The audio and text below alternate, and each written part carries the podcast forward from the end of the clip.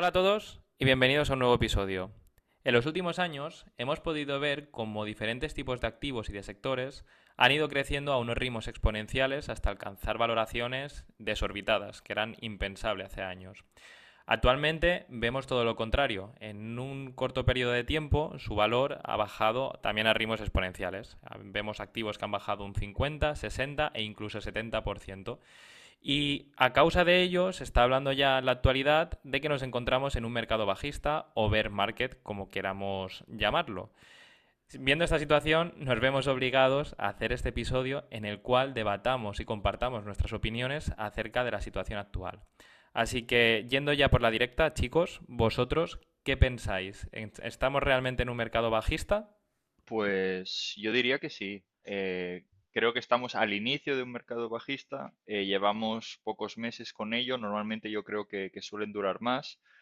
Eh, sí que hemos tenido como unos vaivenes un poco raros, ¿no? Con, cuando llegó el COVID nos pensábamos que todo se iba al garete, después salió la Fed eh, con la capa de Superman, empezó a imprimir sin parar y llegamos a máximos históricos estando la economía real jodida, ¿no? Y todo cerrado.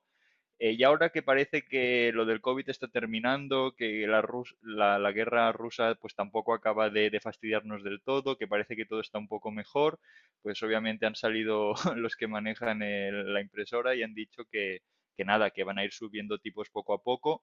Y esto parece que, que ha afectado más que, que las otras dos cosas, ¿no? Y tenemos empresas que llegaron a máximos eh, durante el COVID, sobre todo las tecnológicas, ¿no? Eh, no solo las raras como Pelotón o Zoom y tal, que estaba claro que caerían porque estaban a 50 veces ventas, Bueno, pero al, sino fin- al los final monstruos. también, dentro de estas que dices también, y por coger el ejemplo de Zoom, sí que es verdad que cuando llegó la pandemia y el valor que tuvo era consecuencia de- también de lo que el mercado esperaba de ello. Y nos iban a encerrar a todos durante un largo tiempo y al final, bueno, podía tener su, su cierto sentido que subiera de esta manera por los beneficios que podía llegar a tener. Sí, pero al final la bolsa cotizan las expectativas, no cotiza lo que la empresa hace día de hoy, pero tampoco puedes eh, asumir que porque nos hayan encerrado un año en casa y la gente mire más Netflix y use eh, pues eh, videoconferencias porque no pueden ir a la oficina, va a ser toda la vida así. Obviamente, eso fue un acelerón, pero no puedes asumir que eh, va a crecer un 50% year on year durante los próximos 10 años o 20 años qué es lo que tendría que haber pasado para justificar esas valoraciones. Es que estamos hablando de compañías que no cotizan, o sea, que no cotizan o que no ganan beneficios, o sea, no generan beneficios y que cotizan a 50 veces ventas. O sea, esto se ha visto pocas veces. Yo creo que la última vez que se vio así claramente fue en, en la, en la burbuja de los 2000, ¿no? Donde vimos pues empresas eh, que no valían nada subir a precios ridículos, ¿no? Y así estamos, en plan, con las Peloton menos 91%, ¿no? Teladoc menos 90%, Coinbase menos 81%, y podríamos seguir así Aquí ante- antes de que, antes de que entres, Edu, más en, en detalle de estas empresas también, y, y una cosa que has dicho bastante interesante que es eh, la burbuja de la .com y lo que ya venimos también que hemos sufrido en otros momentos para también hacer estos símiles.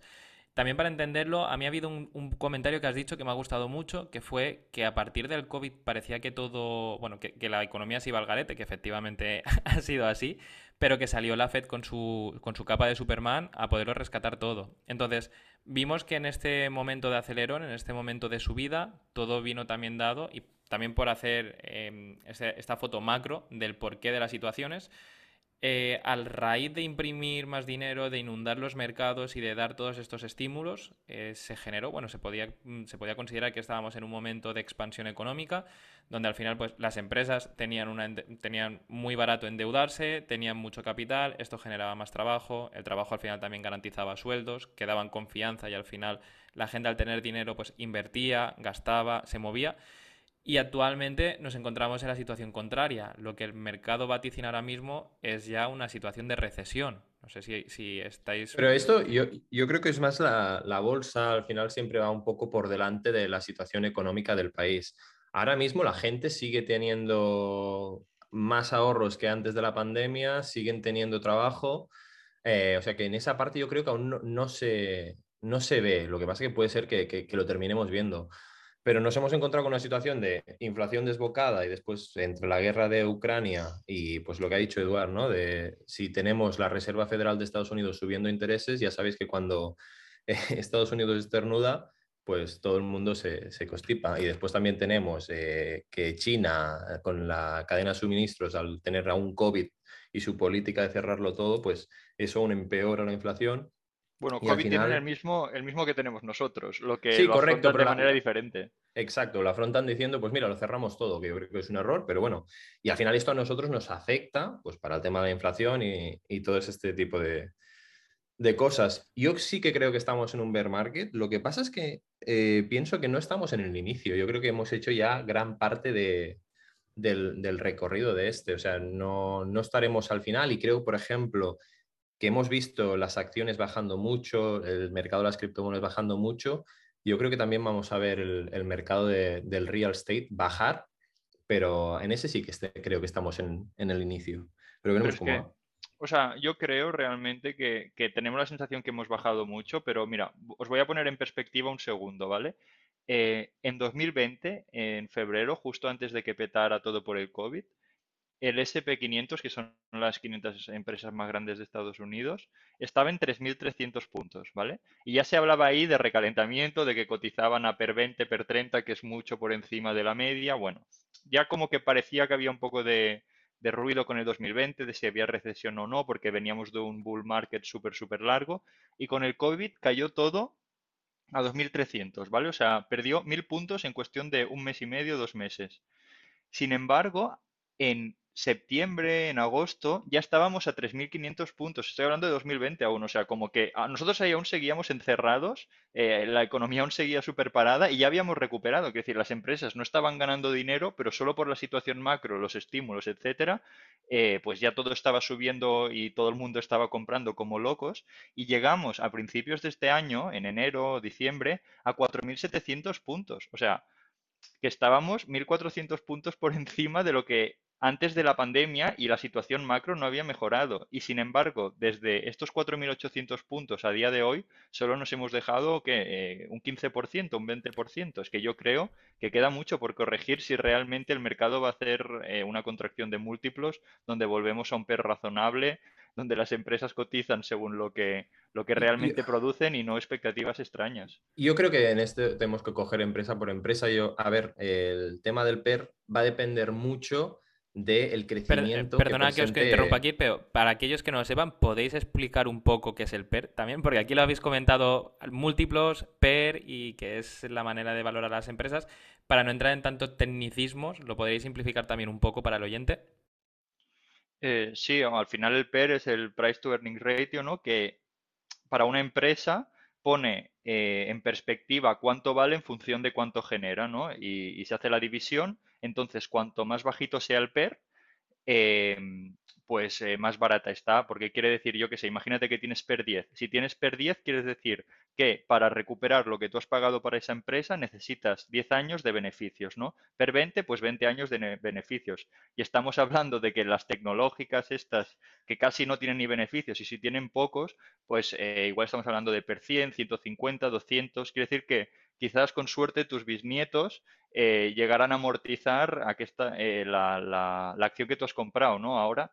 Yo en esto no estoy de acuerdo. Yo en esto no estoy de acuerdo, porque el PER para mí es una, es una métrica que está bien en algún tipo de negocio, pero por ejemplo, en empresas tecnológicas y empresas growth, eh, creo que no se les aplica tanto, porque a ti al final también tienes que valorar lo que estás creciendo cada año. Si tienes un crecimiento del 50% anual, pues no es lo mismo que si tienes un crecimiento del 2%. O sea, no podemos comparar tampoco. Totalmente, totalmente. Este ¿eh? y por eso, o sea, empresas menos defensivas o de menos calidad, pues cotizan de media per 7, 8, 9, 10.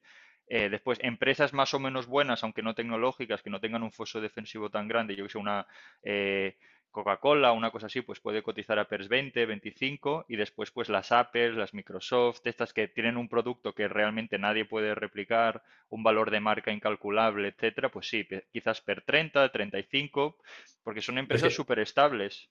Ahora mismo creo que tenemos a Coinbase en PER 5, ¿eh? O sea, y estamos hablando de una de las grandes empresas para, dentro para de las criptomonedas. Para que no entremos tampoco tanto en detalle de empresa por empresa y lo miremos más a nivel macro, también, cogiendo todo lo que habéis dicho, de que al final el mercado son bueno, es, la expectativa también de lo que se prevé que pueda llegar a generar, la situación que tenemos. A mí también aquí se me plantea otra duda em, que, puede ser también la respuesta a la situación actual. Es decir, ahora mismo Todavía no estamos en recesión, como bien has dicho, Edu. Eh, ahora mismo todo el mundo sigue con su trabajo, sigue con sus ahorros, pero sí que es verdad que empezamos a ver los primeros indicios de que la Fed viene, te sube los tipos, cada vez va a ser más difícil conseguir dinero.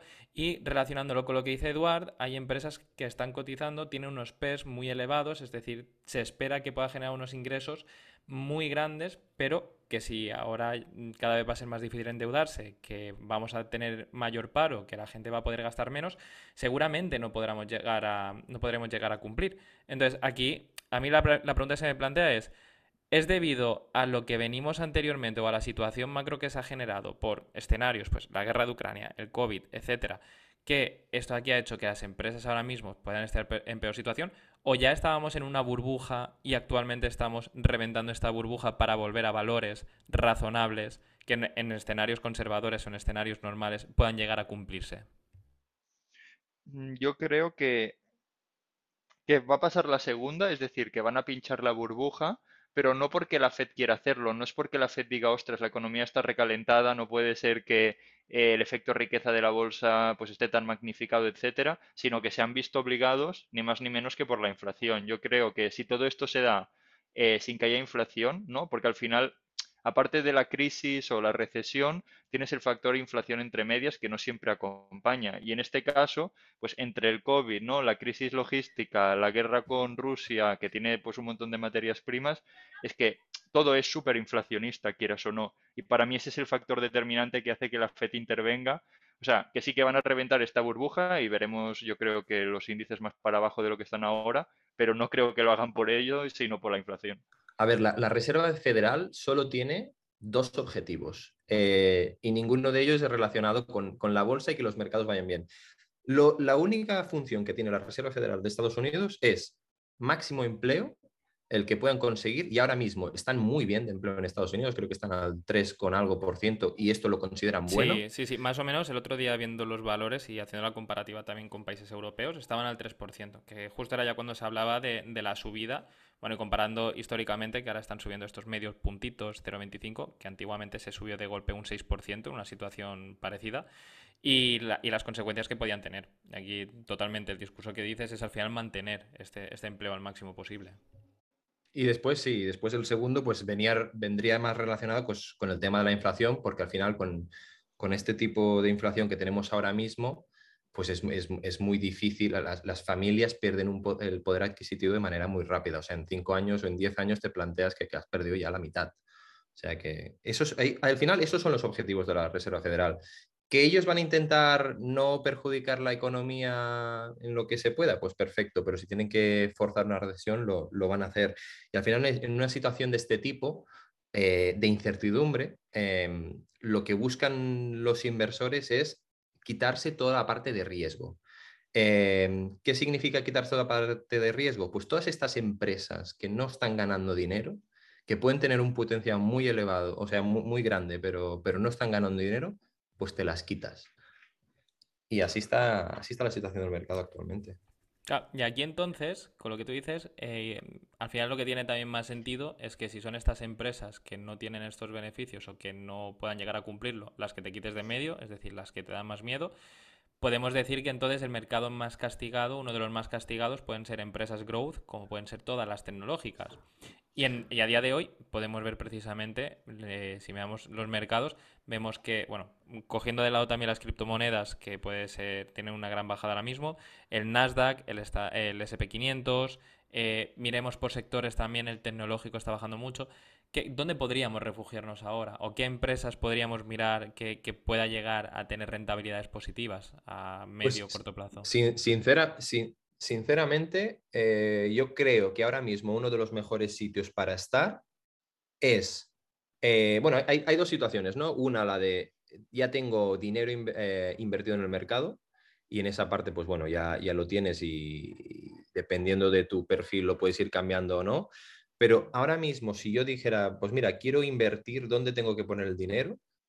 Uno, acumularía cash, porque al final estamos en una, que no es una situación fácil, porque estamos hablando que tenemos una, inflación de real de seguramente de más del 10%, por lo tanto estamos perdiendo poder adquisitivo.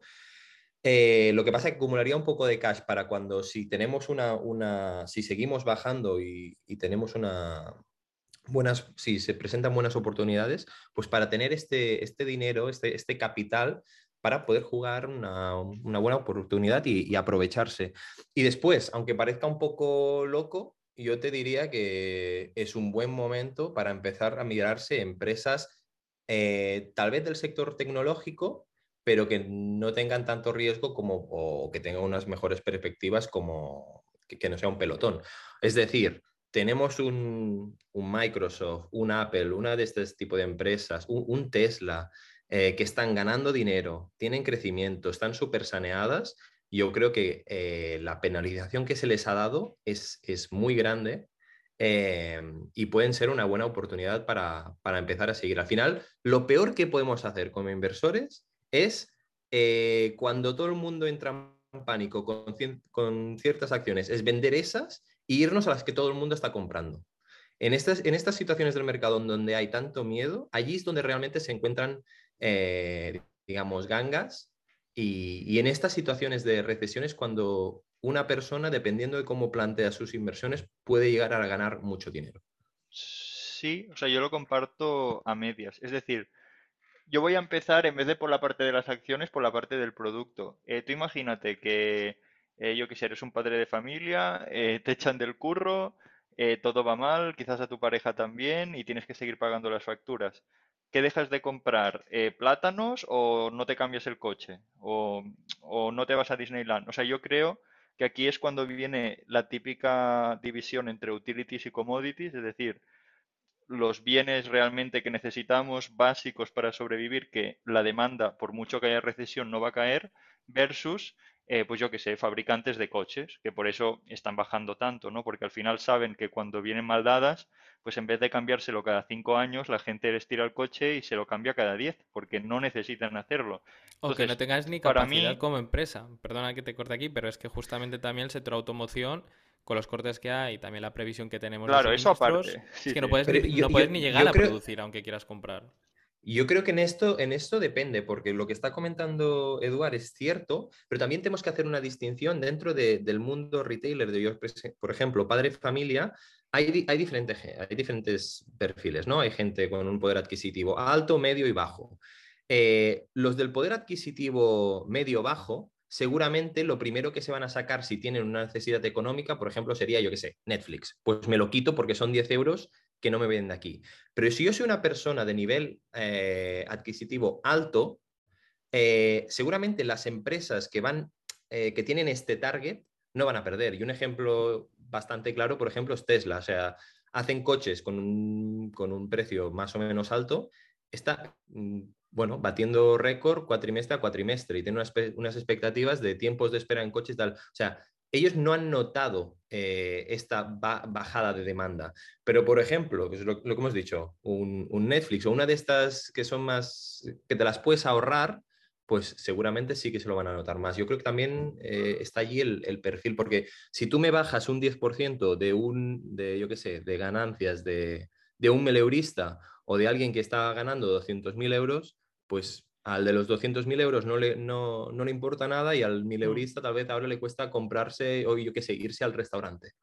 Sí, pero o sea, es que históricamente incluso marcas de lujo, cosas que no son esenciales, en tiempos de, crisis y de recesión eh, tampoco se salvan del todo. O sea, tú mira en España, eh, que en 2005 o 2006 nos pensábamos que éramos todos ricos y después esta misma gente que llevaba un nivel de vida eh, que a la que les faltan dos nóminas, pues casi que no lo pueden sostener, eh, porque pues vivían por todo lo alto, dejan rápido y cortan todos los gastos porque es que es insostenible y al final es lo que pasa. Y con las tecnológicas, a mí lo que me da miedo, o con todas estas que están tan hinchadas, es que como haya una contracción de múltiplos y la gente deje de confiar eh, y de meter dinero en los mercados y se vaya a la media del PER 30-40 a media del PER 20, sin que te cambie la empresa, ¿eh? y ganando lo mismo, te comes un 50% para abajo. Entonces yo ahora mismo o sea, no es lo que recomiendo. Yo creo que está bien lo que tú dices de tener cash en mano, porque, o sea, si se ven correcciones súper grandes para estas empresas, como digo, pues igual yo por primera vez en mi vida compro growth, ¿no? Y puedo comprar un Google o un Amazon o algo así. Pero es que, pero es que un, Google o, un Google o un Amazon o un Apple, es que en realidad es que esto ya estamos en los, por ejemplo, si no recuerdo mal, Apple está en un PER de 20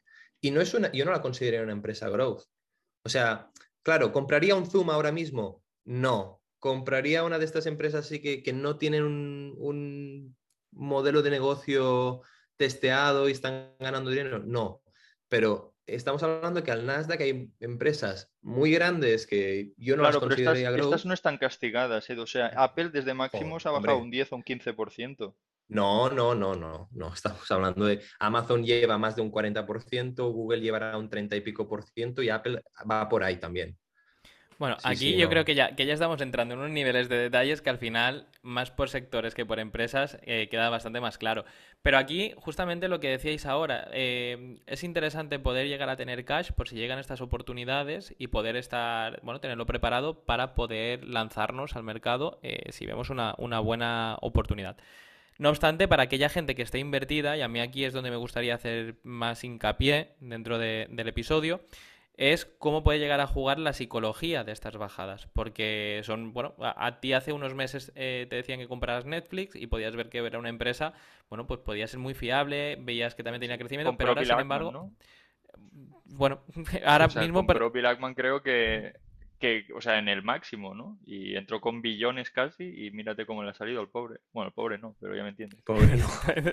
Totalmente. Pero aquí, claro, esto también ha pasado mucho y sobre todo no paramos de verlo, en, eh, bueno, por poner ejemplo, en el mercado de las criptomonedas, que al final es lo que decimos siempre, hay que informarse bien de los proyectos y dónde estamos invertidos a nivel de criptomonedas, a nivel de, empresas, a nivel de mercados, porque todo esto puede llegar a bajar eh, increíblemente.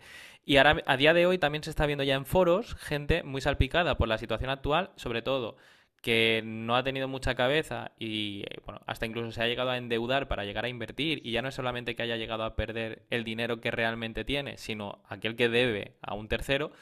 Claro, esta gente ya también se encuentra en situaciones que podemos ver, pues lo que decíamos, según qué foros, enlaces puestos a páginas eh, contra el suicidio, a números de emergencia para que también puedan llegar a, hablar, em, acciones, call to actions para intentar subsanar un poco la, la situación que ellos tienen psicológica. Bueno, aquí puede jugar una muy mala pasada. Entonces, ¿vosotros qué, aconsejáis? ¿Cómo veis afrontar esta situación? Que ya también habéis tenido experiencia en mercados anteriores y, bueno, y al final todo se acaba recuperando o al menos se puede llegar a hacer cambios para que duela lo menos posible. Sí, o sea, realmente es complicado y, y, voy a ser un poco duro, pero yo creo que al bear market hay que llegar con los deberes hechos. En plan, todas estas máximas que se dicen siempre de no inviertas más eh, de lo que puedes perder, ¿no? Y si no puedes perder nada, pues no inviertas nada. Analiza bien las empresas antes de comprarlas, que sepas dónde te metes. Eh, ten liquidez para que si te pasa cualquier cosa, poder vivir un año o dos años sin, sin tener que, trabajar, porque en la vida estas cosas pasan. Y si no haces todo esto, cuando después vienen las vacas flacas, pues eh, hablando en plata estás jodido, porque cuando, cuando todo sube para arriba, es al revés, ¿no? Eh, tú no me vas con cuidado y tal, y la gente casi que te mira como que eres tonto y te dicen, oye, ¿por qué no inviertes más? ¿No ves que todo sube? Y la gente se va, se piensa que va a subir todo eh, en línea recta para arriba y siempre, y que no invertir el dinero el día que te dan la nómina, pues es como perder dinero.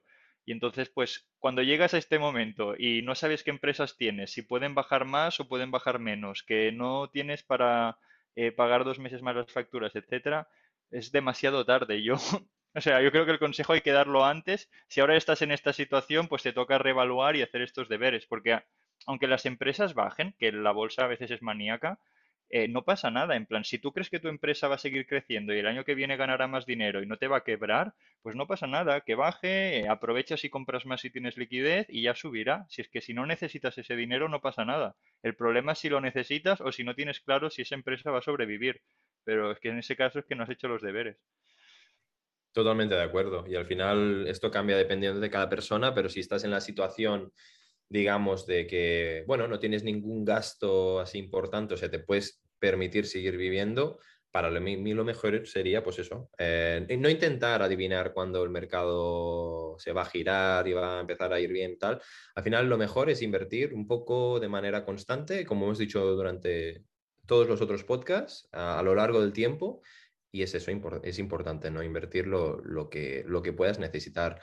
Eh, también para añadir algo, eh, si alguien está invertido en la bolsa, real estate, criptomonedas, lo que sea, y realmente tiene una, una sensación, digamos, de, digamos, de estrés, eso le causa un estrés y no está, no está cómodo, también es una cosa para evaluar, eh, evaluar si las posiciones que tiene abiertas son las correctas y aunque a veces, aunque una, una decisión no pueda tener mucho sentido económico, eh, por ejemplo, yo qué sé, yo ahora mismo no creo que sea un buen momento para, para vender algunas empresas eh, por el estado en el que estamos, pero a veces es mejor, yo qué sé, salte del mercado si no estás cómodo con ello. Al final tienes que también priorizar tu salud mental y, olvídate y coge un poco de distancia a veces. Totalmente. Yo aquí, eh, para añadir también, y viendo sobre todo en redes sociales como Twitter o viendo foros, al final hay gente que se siente muy estresada o siente una, una sensación de ansiedad muy grande viendo cómo bajan estas acciones. De aquí, lo que habéis, visto, ah, lo que habéis dicho los dos, eh, si unimos los consejos, por una parte es estudia bien tu empresa y si estás tranquilo, puedes hasta incluso aprovechar para comprar más barato y promediar y sabiendo que a futuro va a subir, si estás tranquilo, ya está. Lo puedes ver como una oportunidad. Y por otra parte, si lo estudias y no estás cómodo con la empresa que has invertido o no ves eh, que esto pueda llegar a reflotar de cara al futuro, lo mejor que puedes hacer es salirte. Hay veces que aún estando en pérdidas es mejor perder X que perder el doble de X. Porque recordemos, todo puede llegar a bajar hasta valer cero. Entonces, si, si el dinero lo necesitas en breve, o aunque no lo necesites, si es dinero que puedes creer que, que tener un poco más de colchón de seguridad te puede dar uh, mejor sensación. O ni eso, que haces este estudio de empresas y ves que tu empresa puede ser que no vaya tan bien como tú pensabas, pero si que ves a otra que te convence más y que pueda tener mayores retornos, te puedes salir, puedes aprovechar también el haber vendido en pérdidas para pagar menos impuestos o no pagar impuestos el año siguiente y meterlo en otra empresa en la que ya sí que hayas hecho este ejercicio de análisis y que creas que te vaya a dar mejores resultados para aprovecharlo con rendimientos futuros. Entonces, aquí la situación cada uno valorará, pero sobre todo es esto, eh, no perdamos la cabeza y no lleguemos a niveles que, es lo que comentábamos al principio, que se pueden llegar a ver de ciertas personas la situación que tienen actualmente. Y, una cosa más a añadir, lo peor que se puede hacer en este mercado, en la situación actual, es por favor, chicos, no, no invertáis con apalancamiento, porque, porque con, con, las ganas de decir, pues mira, voy a ganar mucho dinero, como estamos en un mercado muy volátil, podría ser que lo terminas perdiendo todo. O sea que en, este, en el estado actual del mercado es mejor ir poco a poco y, con calma. Claro, y no tener miedo, o sea, si tú estás tranquilo con la empresa que has comprado, no tener miedo a que la empresa eh, siga, siga haciéndolo bien, pero el precio baje. Y esto es que no sé por qué las empresas o la bolsa la gente lo ve diferente que, el resto de cosas que compran. Pero tú imagínate que, yo que sé, vas un día paseando por el centro y en un máximo Duty hay una americana que te gusta y vale 200 euros eh, y después, pues en rebajas cuesta 80 euros. O sea, ¿qué día prefieres comprarla? Pues prefieres comprarla el día que vale 80 euros, porque la americana es la misma. Pues aquí lo mismo, o sea, cuando Amazon vale 3.000 y está subiendo un 10% diario, todo el mundo quiere comprar Amazon y la empresa ahora es la misma, o sea, es que es la misma empresa que tú estabas comprando hace seis meses a no sé cuánto dinero, ahora vale un 30% menos y nadie la quiere comprar. O sea, es como que la gente quiere la americana a 200 euros, pero si te la rebajan a 80 ya no. Y eso no hay que, no hay que olvidarlo, la verdad. Aquí nada más añadir, eh, yo creo que estos consejos pueden llegar a ayudar a, según qué personas escuchen, pero sobre todo es esto, tener cabeza, pensar las cosas fríamente, analizarlo y, bueno, fluir con la situación. Al final todo es pasajero y si estamos seguros con las decisiones que tomamos, no hay nada que temer. Así que nada, chicos, esperemos que el bear market lo llevéis de la mejor manera posible, que encontréis bastantes oportunidades de compra que os puedan dar grandes rendimientos a futuro y paciencia, que la paciencia al final es la mayor virtud que uno puede tener. Así que muchas gracias por escucharnos un día más y nos vemos en siguientes episodios. Hasta luego.